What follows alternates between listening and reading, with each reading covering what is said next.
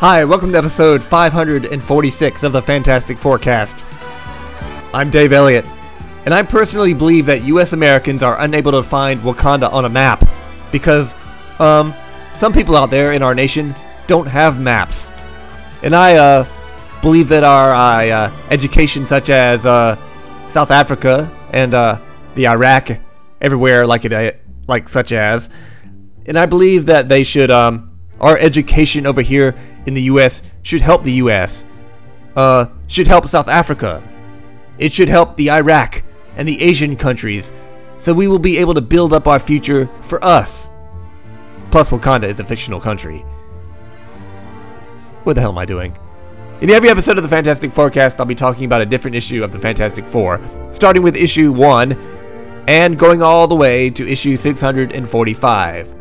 Today, it's Fantastic Four 546 from July 2007. Reconstruction, Chapter 3. Ah, that's just crude. By Dwayne McDuffie and Paul Pelletier. Pel- Pelletier. Pelletier?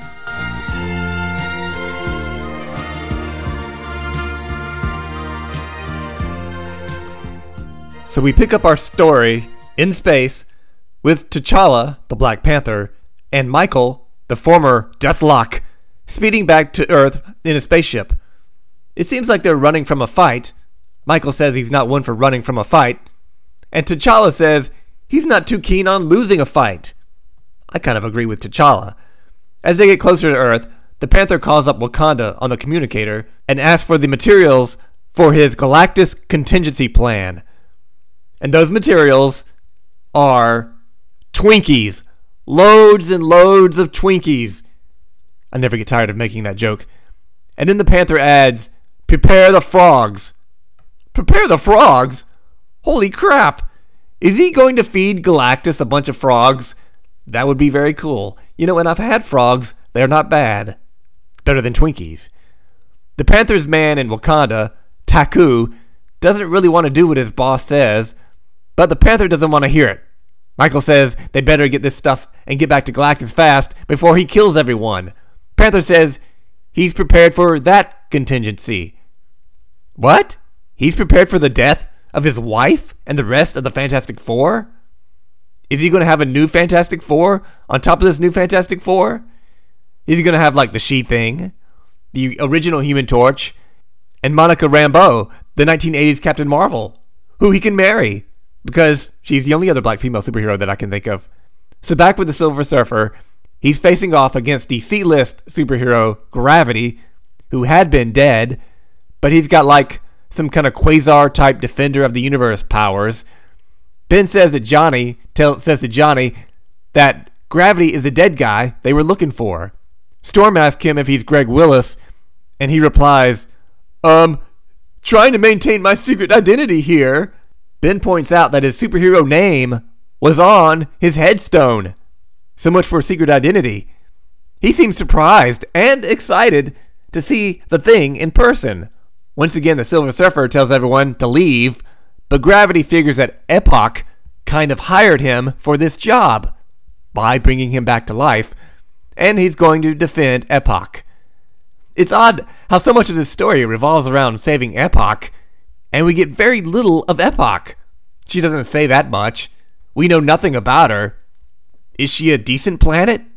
Is she nice? Is she mean?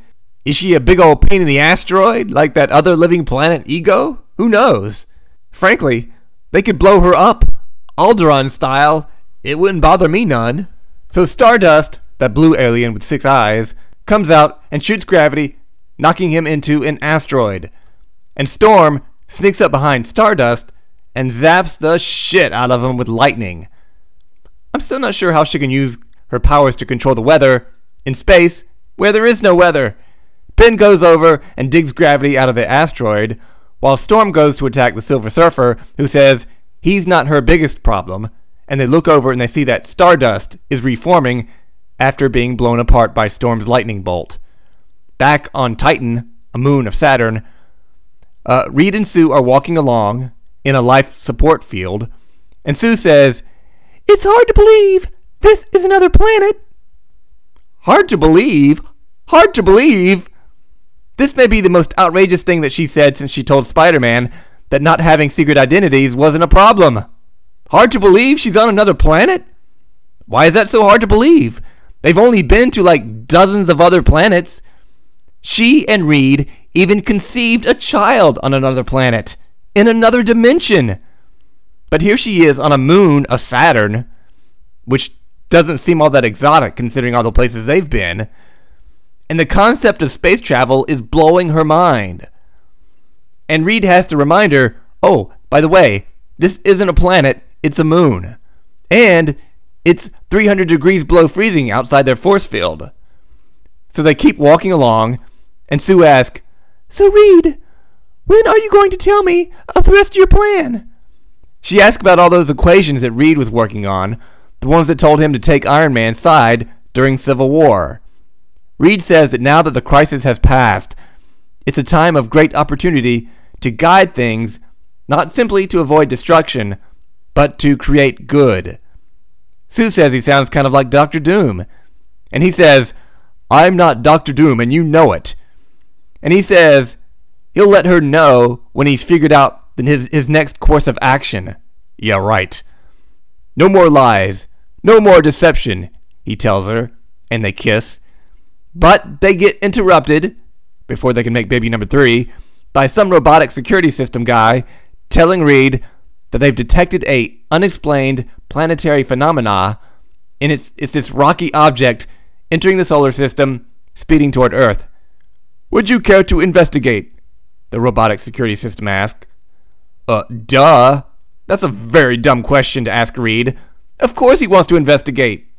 So back on Earth, T'Challa and Michael arrive back at the Wakandan royal palace, and they're given a crate of stuff labeled Plan G. Plan G is Black Panther's plan to fight Galactus. So let's take a moment to discuss this and rate this along with other Plan Gs. There's a Plan G Medicare supplement with a small annual deductible. There's Plan G, an online program for filing flight plans. There's a Plan G, an episode of the video game Minecraft.